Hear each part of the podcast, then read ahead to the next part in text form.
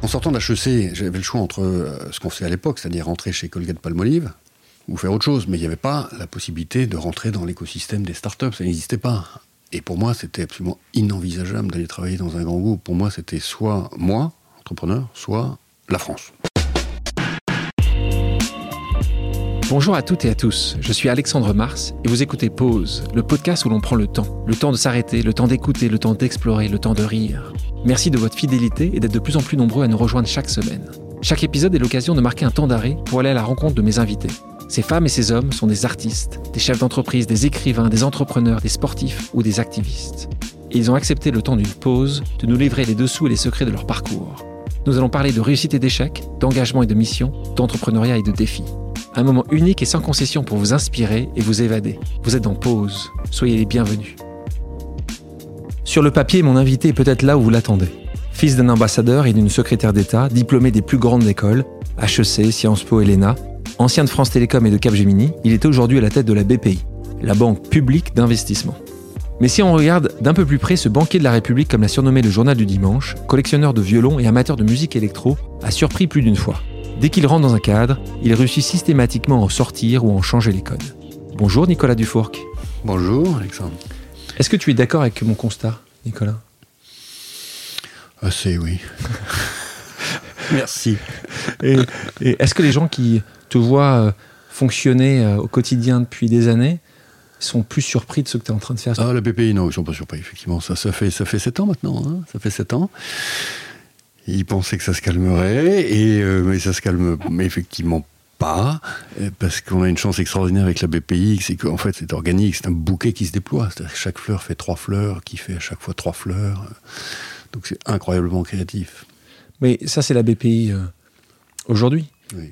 Quand la B P I, il y a sept ans, euh, on prend la direction, c'était oui. déjà un, un bouquet de fleurs qui euh, allait justement... donner ces, ces magnifiques... Euh... Non, il y, y a effectivement sept ans, quand je suis arrivé, c'était d'abord un, un orage politique vraiment extrêmement violent, et, euh, et ce qu'on m'a confié, c'était des petites graines qui avaient commencé de germer, et ceux qui voulaient bien ouvrir leurs yeux devaient voir qu'il y avait euh, des petites pousses vertes qui commençaient à, à sortir. Il y avait un très bel O S E O, il y avait euh, des activités de capital développement de la Caisse des dépôts qui étaient décriées, mais en fait la vérité c'est qu'ils avaient commencé à faire du très bon boulot. Et il y avait le Fonds stratégique d'investissement qui avait également plutôt bien réussi sa première trajectoire. Tout ça n'avait rien à voir, enfin, c'était très épars. Et, euh, et moi, ce que je me suis dit, c'est qu'on pouvait en faire une B P I, en fait. On va parler de l'enfance, juste parce que c'est là où tout commence. Ta maman était secrétaire d'État, ton papa ambassadeur.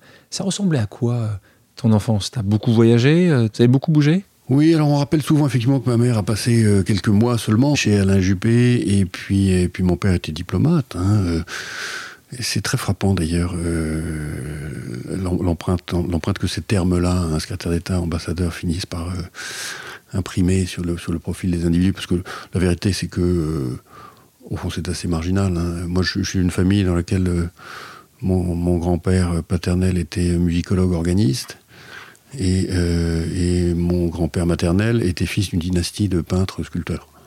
Voilà. Et donc, et donc, des artistes. Et, plutôt, en fait, des artistes, des universitaires. Euh, c'était plutôt ça. Hein. C'est extrêmement bohème, extrêmement bohème. Et ensuite, méritocratie républicaine, donc les concours. Et en effet, un père qui, qui, est, qui est diplomate et qui nous emmène pendant toute mon enfance à l'étranger. Un étranger composé d'Asie, hein, Japon, quatre ans. Et puis ensuite U R S S, euh, pas loin de quatre ans. Et puis ensuite Afrique, euh, l'Afrique équatoriale, Congo, euh, un peu plus de deux ans. Quand vous avez quinze ans et que vous avez déjà vécu euh, dix ans à l'étranger, c'est un peu particulier. C'est un peu particulier. C'est, c'est, c'est une chance extraordinaire, c'est une richesse incroyable. Mais c'est surtout aussi une image de la France qu'on se fait à l'étranger qui est tellement belle. On dit souvent que les plus grands amoureux du pays sont souvent les gens qui euh, n'y habitent pas. Tu, tu souscris à ça ? Bah, moi, j'y habite maintenant depuis, depuis si longtemps. Donc, euh, non, non, non, mon amour n'a pas, n'a pas varié. Mais c'est vrai que dans ces années de formation, euh, les années où, on, où on, se, on s'encode, moi, j'ai été codé euh, à l'amour de la France, voilà, c'est tout, hein, d'un, d'un pays extraordinaire. Il faut se souvenir quand même, c'était des années, les années soixante soixante-dix, où euh, vous pouviez avoir un quartier Bresson qui sortait un grand livre avec ses photos, et le titre du livre, chez Hachette, c'était « Le bonheur en France ». On a oublié ça, ouais. Qu'on était capable d'être vraiment heureux, comme Français. Ouais. Et moi, j'ai toujours vécu là-dedans. Donc après ces belles années d'enfance, tu reviens en France, tu intègres H E C. Ce qui m'intéresse par rapport à ce moment à H E C, dans le milieu des années quatre-vingts, c'est que tu te mets à créer des startups. Oui. Mais pas une, en fait. Tu oui. en crées plusieurs. Oui. Aujourd'hui, à H E C, dans les grandes écoles, il y a beaucoup plus d'entrepreneurs, peut-être, qu'il y avait il y a dix ans, il y a vingt ans. Mmh. Mais dans les années quatre-vingts, mmh. tu étais euh, le mouton noir. Ta startup ou ce dont tu te souviens et que tu veux partager avec nous? Non, mais on avait des pétards sous les pieds. Effectivement, c'était les années Naouri-Bérégovoy, hein, des années de libéralisme, hein, d'ouverture du marché. C'était aussi les années tapis. Et, et donc, par rapport à tout ce qu'on avait pu vivre dans nos adolescences, ça marquait déjà une rupture. Et c'était les années où Yves Montan faisait une émission qui s'appelait « Vive la crise » à la télé, que, que des, des millions de Français regardaient, quoi. Donc, il y a eu un moment entrepreneurial à cette époque-là. Et moi, je suis littéralement tombé dedans, hein. J'avais fait H E C parce que je voulais être éditeur, moi. Et puis, de fil en aiguille, comme toujours dans la vie, euh, on fait, on tire des bords, on tire des bords, et puis, puis on va ailleurs, hein. Et donc, euh, enfin, quand même, la première entreprise que j'ai créée, c'était une entreprise... Je voulais être éditeur d'art, pour être très précis, hein. C'était une entreprise d'exportation des affiches d'art françaises aux États-Unis, qui s'appelait Graphisca. Et puis, ça a très, très moyennement marché. Du coup, on a tiré un premier bord, puis un deuxième, puis on en a créé cinq ensemble. Voilà. Toujours avec le même ? Toujours avec le même. Tu le vois encore aujourd'hui ? Bien euh... sûr, bien sûr. Génial. Et devenu entrepreneur ? Oui, bien sûr. Il est, c'est le directeur général de la Compagnie des Signaux, de C S. Tu nous parlais de ta passion pour l'art, et là, en parallèle, euh, tu fais l'école du Louvre. Je n'ai pas fait très longtemps, pour être très franc. J'ai fait dix-huit mois. Bah, c'est... Et c'était, mais c'est, donc je ne suis pas. C'est cette passion, c'était cette passion. Pas, je, mais, pour non, l'art mais c'est-à-dire que moi, je suis arrivé à H E C à dix-huit ans, très jeune. Et, et honnêtement, faire de la compta, du contrôle de gestion, de la programmation opérationnelle à, à, à dix-huit ans, c'est, euh, c'est inhumain. Et donc, euh, j'ai compensé en faisant l'école du Louvre, ce qui était cohérent avec l'idée d'être éditeur d'art. Faut avouer. Je suis le cheminement. Voilà. De nouveau, ce qui est intéressant depuis le départ, et ce qu'on va voir, et c'est ce que tu fais aujourd'hui, oui. c'est qu'à nouveau, le cadre est, est là. Tu es à H E C, et quand tu es à H E C, normalement, tu ne deviens pas entrepreneur, tu ne montes pas des startups. C'est sympa de penser qu'à l'époque, c'était le cas, oui. parce qu'il y avait une émission à la télévision. Non, on la réalité, nombreux, c'est que vous étiez... Nombreux, mais surtout, on, est très, on était très peu nombreux à l'E N A à le faire, parce qu'à l'E N A, j'ai, j'ai surtout, c'était essentiellement à l'E N A que j'ai créé mes boîtes. Parce qu'en sortant d'H E C, j'avais le choix entre ce qu'on faisait à l'époque, c'est-à-dire rentrer chez Colgate-Palmolive, ou faire autre chose, mais il n'y avait pas la possibilité de rentrer dans l'écosystème des startups, ça n'existait pas. Et, et pour moi, c'était absolument inenvisageable d'aller travailler dans un grand groupe. Pour moi, c'était soit moi, entrepreneur, soit la France, donc l'État, donc l'E N A. Voilà. Donc j'ai essayé de faire les deux.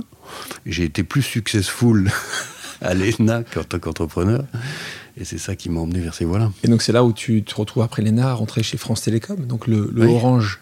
Bon, j'étais, j'étais, euh, j'ai, j'étais rapporteur de la commission M I N C, à l'époque, qui était la commission sur la France de l'an deux mille, qui annonçait un peu le discours technolibéral euh, qui nous porte maintenant depuis ouais. une trentaine d'années. Et juste après, je suis entré chez France Télécom pour proposer à, à Marcel Roulet, qui m'a recruté à l'époque, avant Michel Bon, de lancer les activités Internet de France Télécom, que j'avais découvertes aux États-Unis dans multiples voyages que je faisais euh, pour moi-même. Ouais. Et donc, normalement, quand tu rentres chez France Télécom, à l'époque... Euh... c'est le téléphone fixe qui fonctionne, à la rigueur, le Minitel. Oui. Euh, et toi, tout de suite, de nouveau, tu deviens intrapreneur, en fait. Tu imagines un Français comme différent. En fait, ça s'est passé en, en quatre-vingt-treize. Je suis allé à la Nouvelle-Orléans pour le N C T A, le National Cable T V Association. C'était le grand salon de l'époque. Et c'était le salon où on voyait euh, la déformation des grandes tendances de l'audiovisuel. Et c'était une époque, il euh, faut se souvenir, où Thomson avait vendu des décodeurs Euh, à Direct T V aux États-Unis, qui était le premier euh, nouvel entrant dans la télévision par satellite. Donc la France avait un petit quelque chose, et donc j'ai été regarder ce qui se passait. Et je suis revenu avec euh, le constat euh, des premiers services Internet. Et en l'occurrence, à l'époque, c'était euh, Mosaic et, euh, et Prodigy. Et donc euh, je suis revenu en me disant, ça c'est évidemment quelque chose qu'il faut qu'on fasse en France, et j'ai appelé France Télécom en disant, je, j'aimerais bien faire ça chez vous. C'est comme ça que ça s'est passé. C'est comme ça que tu as été embauché pour le lancer. Donc, ceux qui non, devenus... non, je n'ai pas été embauché pour le lancer. Ils m'ont dit... Euh, fais, fais des euh, preuves. Ils m'ont dit, euh, c'est n'importe quoi, on ne fera jamais ça. Mais, mais venez donc vous occuper de la réforme des retraites chez nous. Et j'ai accepté. La réforme des retraites. Et j'ai accepté. Je me suis dit, je vais accepter. Et puis, je, j'en profiterai pour ensuite euh, arriver à mes fins. Et c'est ce que j'ai pu faire grâce à la confiance que m'a accordé Michel Bon. Et combien de temps t'es resté, la réforme des retraites, avant de passer justement au digital, au multimédia ? dix-huit mois. dix-huit mois. Donc là, tu rentres sur la division multimédia. Et je la crée. Tu la crées, mm-hmm. tu lances Wanadoo. Avec les, alors les équipes avaient lancé un premier service de, de fournisseur d'accès Internet. On développe le truc, on développe le câble, on rachète les annuaires à Havas, on ne crée pas de jaune. Voilà. Et puis on développe les services, on lance le moteur Voilà, euh, on lance la plateforme de jeux multijoueurs euh, qui s'appelait Dark Age of Camelot. On achète des petits boîtes de production, Index, euh, Idéal Audience, euh, on se lance dans toutes les directions de la fusion contenu-contenant. Et on cote Wanadoo euh, en juillet deux mille pour vingt milliards d'euros. Donc là, on est au sommet de la bulle. De la bulle. Dernière grande cotation européenne. C'était la dernière. Oui. Donc là, le ric-rac. Le monde ric-rac. Le monde, en tout cas, le monde d'Internet se dégonfle. Oui. Euh, quand tu es dans un grand groupe comme celui-là, oui. Quand tout d'un coup, tu avais euh, tous les faisceaux de lumière sur toi à euh, cette époque-là, oui. euh, donc certainement, euh, comme souvent, tu devais certainement apporter un petit peu de jalousie. En tout cas, certaines personnes devaient être pas mécontentes que tout s'écroule. Qu'est-ce qui se passe juste après ? Parce que là, tu es dans la direction, pour mon souvenir, tu es dans la direction. Est-ce que Nicolas Dufourque est le prochain, euh, le prochain après Michel Bon ? Il y a tous, tous, les, tous les signaux sont ouverts. Qu'est-ce qui se passe à ce moment-là ? Parce que tu ne restes pas. Là, on le sait aujourd'hui, c'est que tu ne restes je, pas. Moi, je, suis parti, je suis parti deux ans plus tard. Mais ce qui s'est passé à ce moment-là, c'est que... Euh, c'est, bon, bien sûr, il y a eu la bulle Internet, mais euh, ce n'était pas très grave. À la fin des fins, c'était embêtant pour les investisseurs. Wanadoo a perdu euh, quatre à cinq milliards d'euros de valo assez rapidement. On valait plus que, que mettons... Euh, de mémoire, hein, seize milliards à la fin, ou dix-sept milliards à la fin de l'année deux mille. Euh, ça ne nous a pas empêché d'acheter Freesurf, le numéro un euh, britannique, et ça ne nous a pas empêché d'acheter le numéro un espagnol et de devenir le numéro un européen. Donc non, non, le, pendant les deux années qui suivent, la campagne se poursuit. En revanche, à côté, sans qu'on le voie, se noue le drame de la téléphonie mobile, avec les enchères U M T S, qui coûtent des dizaines de milliards euh, de monnaie, et qui vont très très largement euh, abîmer la structure bilancielle de, de France Télécom. À l'époque. Hein. Et la crise de France Télécom en deux mille deux, celle, celle qui se noue euh, et qui conduit euh, au départ de Michel Bon, malheureusement, hein, qui était un très très grand manager, c'est une, une crise massive de l'endettement, absolument pas due aux investissements dans l'Internet, puisque les investissements dans l'Internet ont été faits qu'en papier. Mmh. C'est, une, c'est une crise de cash, et c'est, et c'est, c'est les tombereaux de cash qui ont été brûlés pour la grande campagne de conquête européenne du mobile de France Télécom, aussi bien euh, en Grande-Bretagne avec Orange qu'en Allemagne avec, euh, avec euh, un grand opérateur euh, allemand, qui, très décevant par la suite. Hein, voilà, c'est ça qui s'est passé. Et donc, euh, il faut imaginer un, une énorme boule de feu qui vient du mobile, ouais. Et qui crame tout qui à crame France Télécom. Et donc toi, qui étais proche de, de Michel Bon, oui. Tu es une victime collatérale.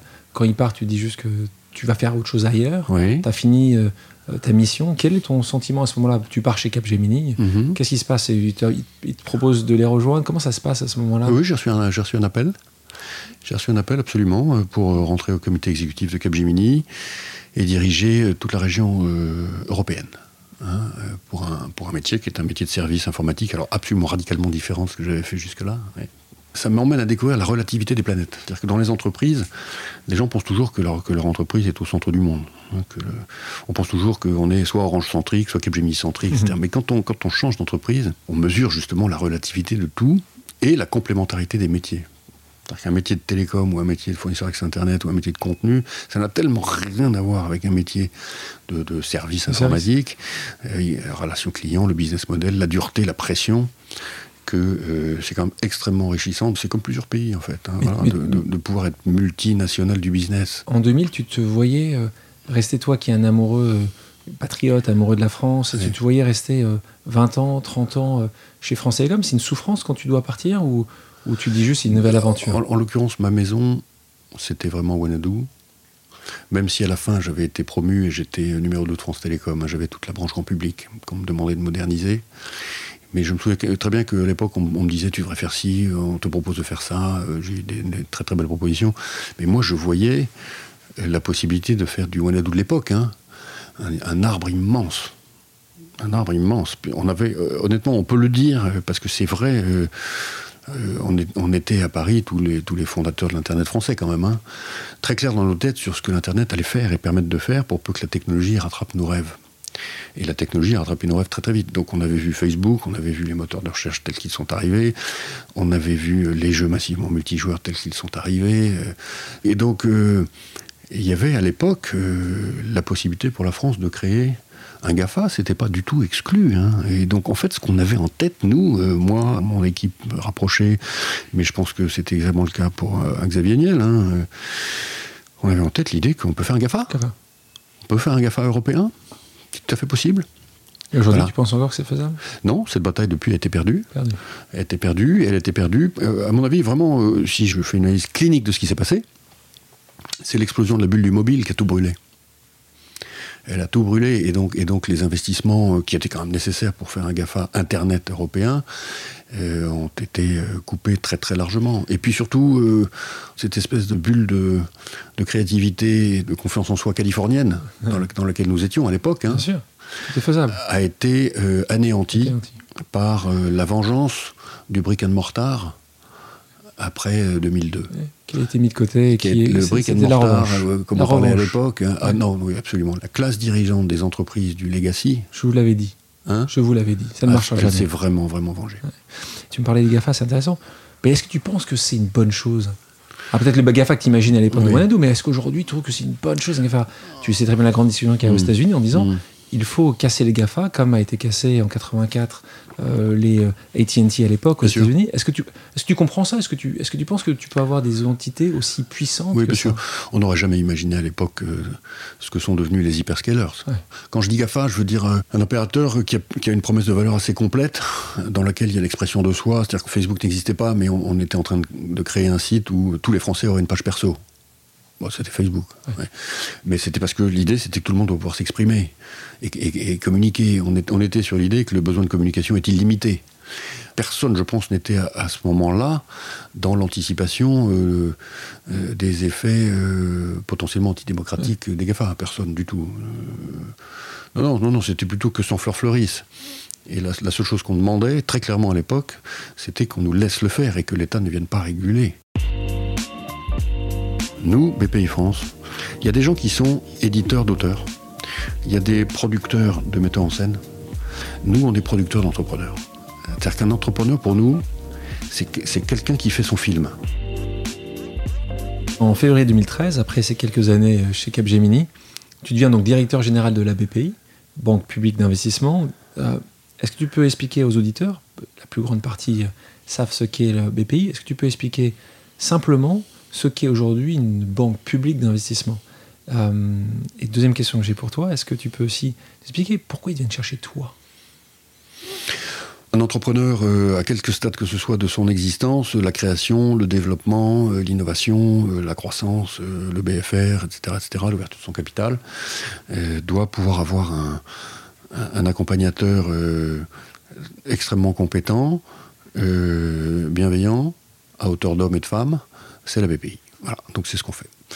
On a donc euh, près de deux cent mille clients et, et ça va euh, depuis le créateur euh, de, dans un quartier euh, de Seine-Saint-Denis jusqu'à euh, Orange ou Peugeot, dans lequel on a pris deux milliards d'euros de capital il y a dix-huit mois. Voilà. Et euh, on est en mesure de dire qu'entre le créateur euh, de Seine-Saint-Denis et le, le directeur général euh, particulièrement brillant euh, de l'une des participations cotées de B P I France, il y a un continuum complet. C'est, c'est le même monde, c'est juste le même. On, et ensuite, on s'arrête à ça. C'est-à-dire qu'on ne finance pas euh, l'immobilier, euh, on ne finance pas les infrastructures, on ne finance pas les collectivités locales, on ne finance que ces gens-là. Les entrepreneurs. Les entrepreneurs.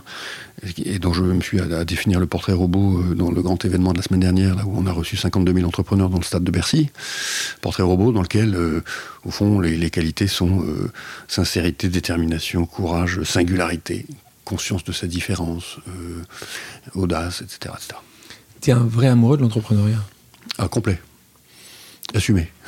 Totalement assumé. Oui. Et toi-même, tu l'as été, t'es devenu intrapreneur. Oui. Est-ce que pour toi, c'est terriblement similaire, l'intrapreneur, oui, bien sûr. L'entrepreneur ? Moi, je pense qu'il y a, mille, il y a, il y a mille manières d'être créatif dans la vie, quoi. L'essentiel, c'est de, c'est de bien régater de manière à aller là où on vous permet de l'être. Hein ? C'est-à-dire que, que si je peux donner un conseil à ceux qui nous écoutent, c'est que quand vous commencez à vous sentir dans un univers qui vous rend moins créatif, il faut partir. Nicolas, la notion de public se traduit comment exactement ? C'est l'État qui tient les manettes, à qui tu reportes, euh, qui dicte les priorités en matière d'investissement ? Alors, il y a plusieurs choses dans ta question. Hein. Il y a oui. la, il y a la gouvernance, euh, il y a euh, qui sont les détenteurs du capital de la banque, euh, et cetera, et cetera. Donc, l'État à cinquante pour cent, la Caisse des dépôts cinquante pour cent. Il y a un ensemble de conseils d'administration dans lesquels on a des administrateurs indépendants, hommes et femmes, et puis l'État et la Caisse. Bon, ça, c'est une chose. On y passe les budgets, on y passe les plans stratégiques, on passe les plus gros deals, donc c'est, c'est, c'est très débattant, c'est une gouvernance d'entreprise, tout à fait normale. Bon. On est régulé par la Banque Centrale Européenne, qui vient régulièrement au Conseil, on est régulé par l'A M F, on est devenu la plus grosse société de gestion de private equity française. Bon. Maintenant, quand on se tourne vers l'État, euh, l'État, c'est, il, il est totalement polymorphe. Donc il y a des États partout. Donc c'est, c'est une multitude d'alvéoles de gens à, à convaincre, vers lesquels pousser des agendas, pousser des idées. Et ce qu'il y a de, au fond, j'ai envie de le dire, hein, formidable, c'est que l'État, euh, aussi curieux que ça puisse paraître, en tout cas pour ce qui me concerne, nous laisse être totalement créatifs.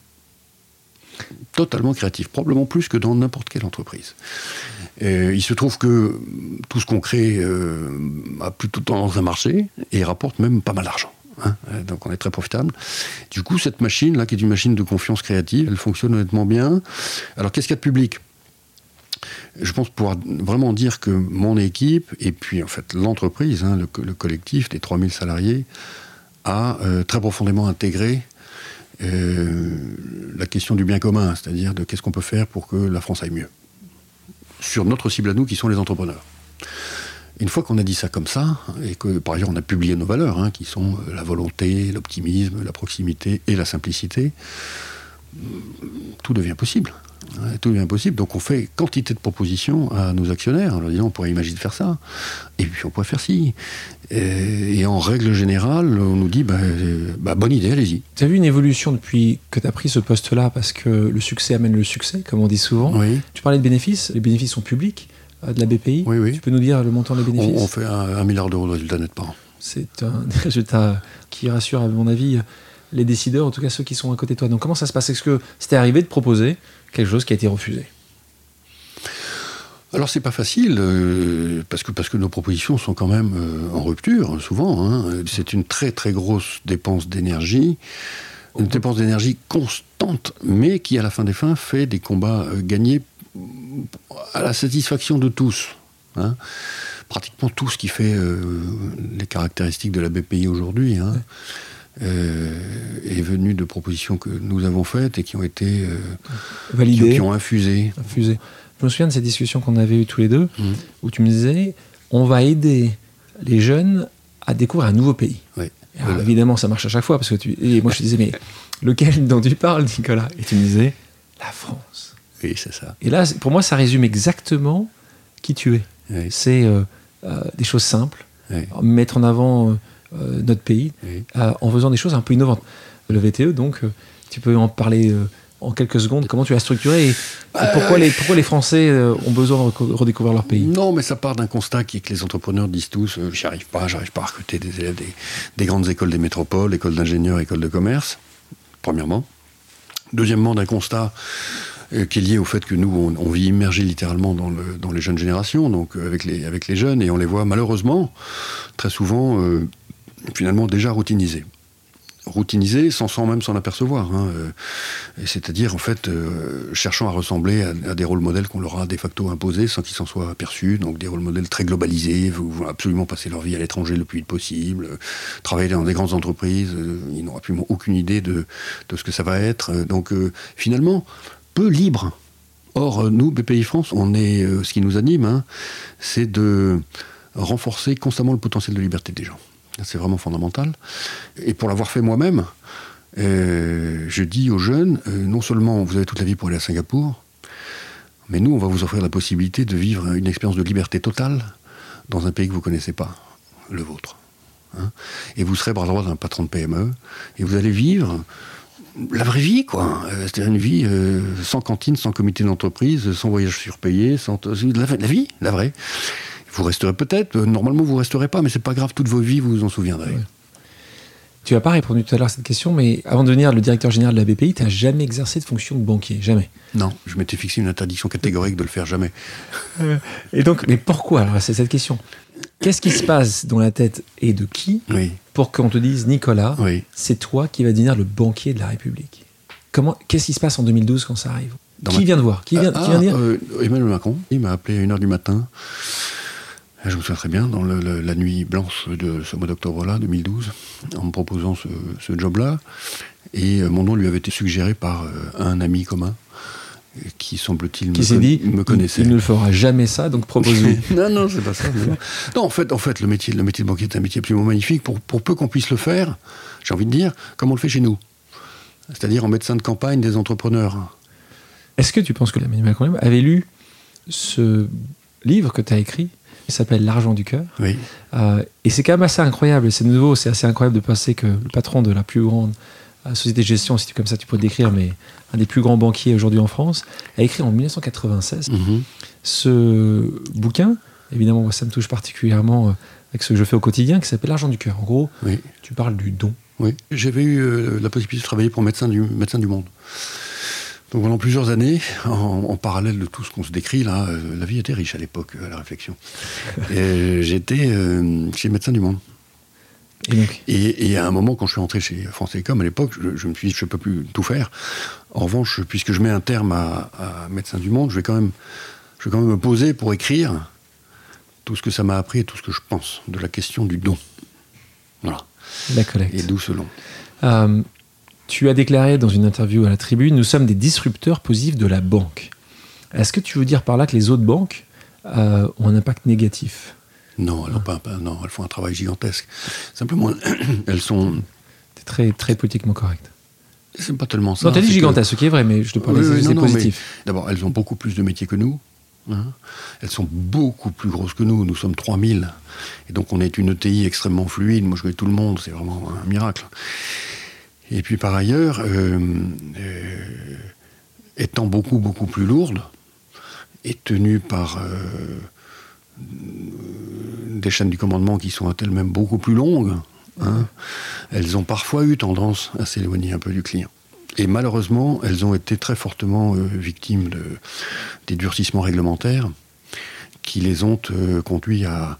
accentuer un peu cette tendance de prise de distance par rapport à, au client final, sur laquelle elles sont en train en ce moment de revenir heureusement. Mais pour résumer, je vais vous dire, nous, B P I France, il y a des gens qui sont éditeurs d'auteurs, il y a des producteurs de metteurs en scène, nous, on est producteurs d'entrepreneurs. C'est-à-dire qu'un entrepreneur, pour nous, c'est, c'est quelqu'un qui fait son film. Tu vas l'aider pour que ça soit un succès à la fin. On parlait des banques. Quand tu vois ces nouvelles banques qui se créent aux États-Unis comme Aspiration ou Good Money, qui mettent justement euh, cette, cette vision du, du bien social oui. euh, au centre, tu penses que justement c'est là où ces grandes banques ou ces vieilles mmh. banques vont être challengées parce qu'elles ont un peu oublié leur rôle sociétal? Tu vois une évolution positive de ce monde euh, bancaire?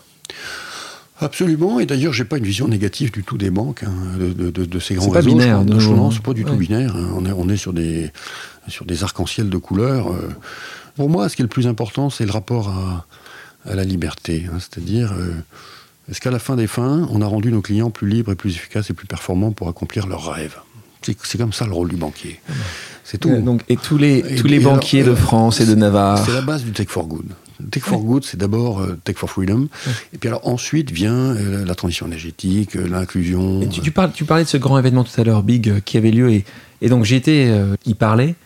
Et je t'assure, je suis arrivé là-bas. Donc c'est oui. la, euh, l'Accor oui. Arena, oui, aussi oui, oui. un P O P B, euh, oui, oui. des gens qui ont plus de quarante ans qui se souviennent. Oui. Et j'ai vraiment halluciné de voir ce que j'ai vu. Des milliers et des milliers d'entrepreneurs, oui. pas forcément tous entrepreneurs aujourd'hui, certains oui. qui voulaient mmh. devenir entrepreneurs. Et on a, une, mmh. on a d'anciens.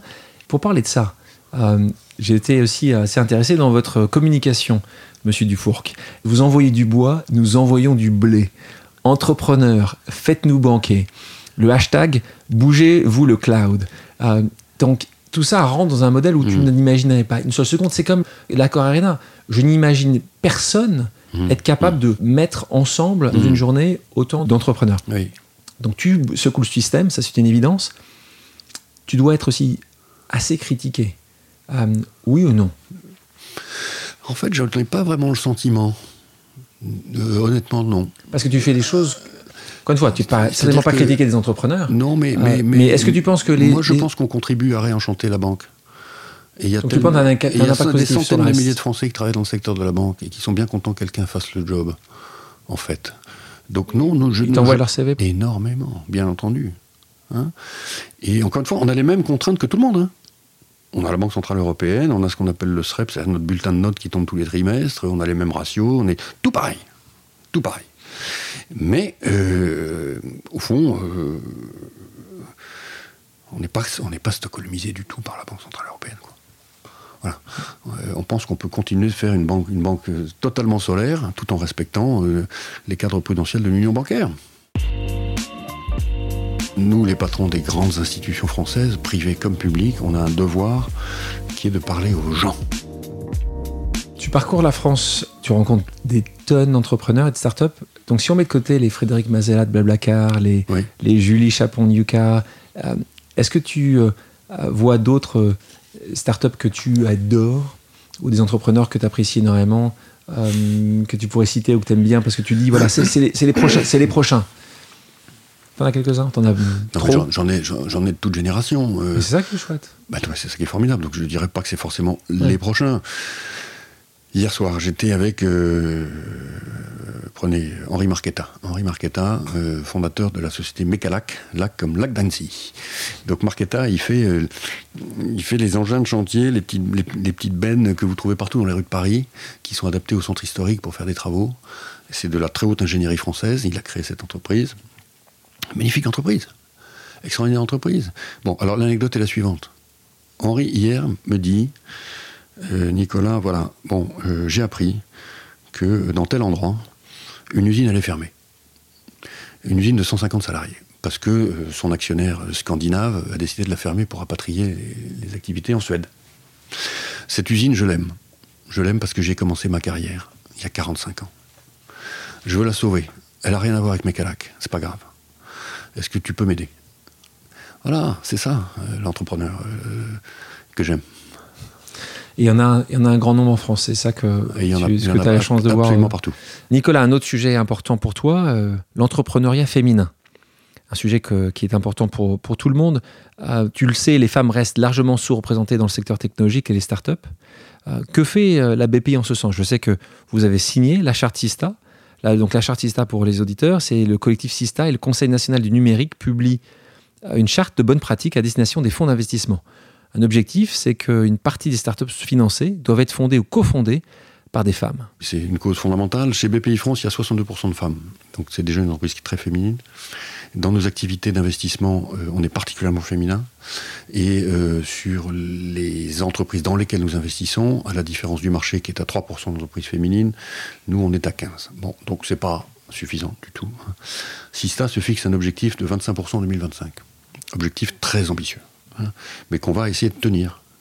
Et pour le tenir, euh, je l'ai dit à, à, à tous les fondateurs, hein, euh, il faut absolument qu'on change l'attractivité des métiers euh, de la tech euh, dans les écoles d'ingénieurs euh, au profit des filles. Il n'y a pas assez de filles créatrices d'entreprises en sortie d'école d'ingénieurs. Si on veut faire vingt-cinq pour cent de levée de fonds par des femmes en deux mille vingt-cinq, il faut que... À quelle école d'ingénieurs pour toi ? les, l'école, les écoles de commerce, moins. École de commerce, c'est déjà mieux. C'est déjà, c'est mieux. déjà mieux. Mais toi, tu, te, tu voudrais vraiment se concentrer sur les écoles d'ingénieurs. Bah, c'est-à-dire que les, les, les levées de deux mille vingt-cinq, ça va être beaucoup, beaucoup de levées deep tech. Ça va être encore beaucoup de levées digitales. Euh, mais non, non, non, de toute façon, je ne me, me concentre pas sur l'école d'ingénieur. Mais c'est, tu c'est dis là... que c'est au niveau de l'école, on est d'accord. Ah bah oui. Au niveau de l'école, il faut que ah oui. l'entrepreneuriat soit plus féminisé. C'est au niveau du recrutement de l'école, c'est les classes prépa ouais, déjà. Ouais. Est-ce que tu peux nous parler, alors, en quelques secondes, de votre programme mmh. que vous avez lancé dans alors, les quartiers ? C'est un programme entrepreneuriat pour tous. On est en train de faire une tournée de quarante-cinq quartiers en ce moment. Là. Partout euh, en France, surtout pas France. Uniquement en région parisienne. Oui, on a démarré à Arles, d'ailleurs, au, dans le quartier euh, politique de la ville de, la ville de Arles, car il y en a un. Tu y vas, toi ? Oui, moi j'y étais, bien sûr.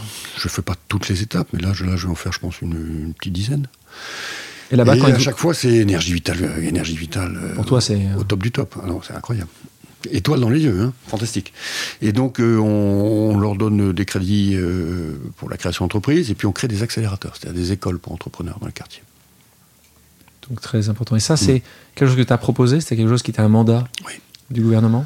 bah, de, le, le, En l'occurrence, c'est le président de la République, dans un discours, a dit « Moi, j'aimerais bien qu'il y ait une B P I des quartiers ». Et donc, ensuite, nous, on a orchestré un, on est là. un programme. Euh, parler du, du président, il euh, y a une annonce qui a été faite il y a quelques mois de ça, sur un investissement de cinq milliards d'euros dans les startups françaises. Oui. Est-ce que tu penses que ça, c'est un peu les, les échos qui pourraient être survenus suite à cette annonce ? on va survaloriser les entreprises. Tu penses qu'elles ne seront pas survalorisées par rapport de toute façon, aux organisations et aux entreprises américaines? ah Est-ce que tu penses que ce sera un impact positif sur la compétition par rapport aux autres?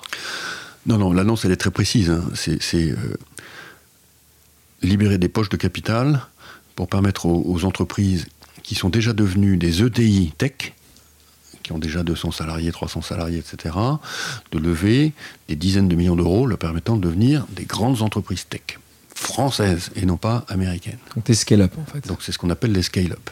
Moi, je, je dis entreprise de taille intermédiaire tech, mid-cap tech, euh, bon... Euh, et c'est vrai que là, il n'y a pas assez de fonds en France. Il y a pas, il y a nous, il y a Euraseo qui fait ça très bien, il y en a peut-être un ou deux autres, dans, je parle du digital, ouais. euh, mais ça ne suffit pas. Donc, il faut convaincre les assureurs, qui se sont donc engagés, là, de financer les fonds privés français pour qu'ils soient capables de mettre des tickets de trente, quarante, cinquante millions d'euros dans les E T I tech françaises. Ton mandat à la tête de la B P I a été renouvelé en deux mille dix-huit pour cinq ans. Oui. En deux mille vingt-trois, tu auras terminé tes dix ans de mandat à la B P I, oui. Si tu vas jusqu'au bout. Oh. Quels sont, euh, quels sont, est-ce qu'on peut faire un troisième mandat déjà? Est-ce qu'il y a des, de la gouvernance? Il y a une gouvernance, d'accord. Oui, oui. Tu parles toujours d'indicateurs de succès à tes mmh. entrepreneurs, c'est quelque mmh. chose d'important. Quels sont les tiens? Après dix ans à la B P I, mmh. comment tu définirais quand on se verra dans, dans, dans quelques années? Tu me dirais, ce que j'ai fait, j'ai réussi ce que je l'imaginais faire. C'est quoi tes, est-ce que est-ce, c'est lesquels tes indicateurs de succès? Oh, il y en a, il y en a, il y en a. Euh, tu dois en sortir euh, un ou deux. C'est que ce serait lesquels? Bah, il y en a énorme. Bah, il y avait évidemment des indicateurs de volume. Ouais. Bon, ceux-là, ils sont classiques, mais la banque a explosé en volume, hein, ça c'est sûr.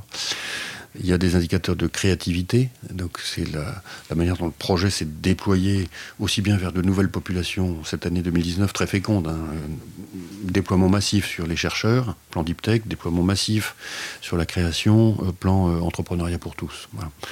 Euh, mais également créativité dans la manière dont on fait de la banque, c'est-à-dire le renouvellement même du, du, du métier de banquier euh, euh, au quotidien. Renouvellement également de la manière dont on, dont on parle aux Français. Je pense que euh, dans tout ce qu'on fait, nous, les patrons des grandes institutions françaises, privées comme publiques, on a un devoir qui est de parler aux gens. Euh, on ne peut pas imaginer échapper à cette responsabilité de parler aux, aux, aux gens, aux Français. Et donc, chez nous, hein, la communication n'est pas une fonction support, par exemple. C'est un métier. C'est un des grands métiers du groupe. Il y a les, les fonds propres, il y a le crédit et il y a l'art de parler aux Français. Voilà. Et on a beaucoup progressé, je le constate. Euh, le B I C cette année a été encore beaucoup mieux que l'année dernière. Et donc je Qu'est-ce sais que, que ça sera l'année prochaine? Je sais qu'on donc va toi, continuer. Toi, ton critère de succès, ton indicateur, s'il y en avait un à, à, à mettre en avant, c'est l'impact. L'impact. Oui, bien sûr. Euh, on va terminer avec une question. Est-ce que ta prochaine aventure sera entrepreneuriale ou politique? Parce que tu n'as pas fait ça encore. Bah, elle sera, euh, s'il y en a une, hein, elle sera créative. Créative. Oui. Ça peut être les deux. Et donc ça peut être n'importe quoi. Ça peut être n'importe quoi. Oui, mais il faut que ça soit créatif.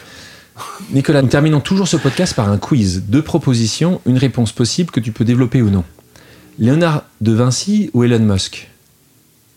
Léonard de Vinci ou Elon Musk? Oh, quoi, non, mais c'est pas choisissable, ça. Ah, ils il faut pourtant. Ils ah, t'as une... tous les deux. Et, non, je trouve qu'il y a... Ils ont tous les deux révolutionné le monde. Non, ça va. Start-up ou grand groupe? Hmm. Bah, plus les, je peux pas me dire à chaque fois les deux, hein, ça marchera pas. Non, mais, mais ce qu'il y a d'extraordinaire quand on a un grand groupe, c'est, c'est de lui rendre toute sa liberté, quoi. Donc c'est l'esprit start-up dans un grand groupe. Ouais. Chopin ou Justice? Ah, plutôt Justice. Cacahuète ou pistache? Pistache. Sénégal ou Kenya? Sénégal. National ou régional? Bon, non, il faut faire l'Europe. C'est, c'est notre pays. Donc c'est même pas national original, c'est mmh. l'Europe. Euh, banquier ou entrepreneur? Entrepreneur. Nicolas, merci d'avoir accepté mon invitation. Merci Alexandre. Merci à toutes et à tous d'avoir pris le temps de faire une pause avec nous. J'espère que l'émission vous a plu, inspiré ou fait réfléchir. Si c'est le cas, je compte sur vous pour le partager avec vos proches, laisser un commentaire et mettre la note de cinq étoiles sur les plateformes d'écoute. Si vous voulez me suggérer des invités ou simplement me faire part de retour, vous pouvez me contacter via LinkedIn en tapant Alexandre Mars ou bien m'écrire à l'adresse suivante, le podcast pause at gmail point com.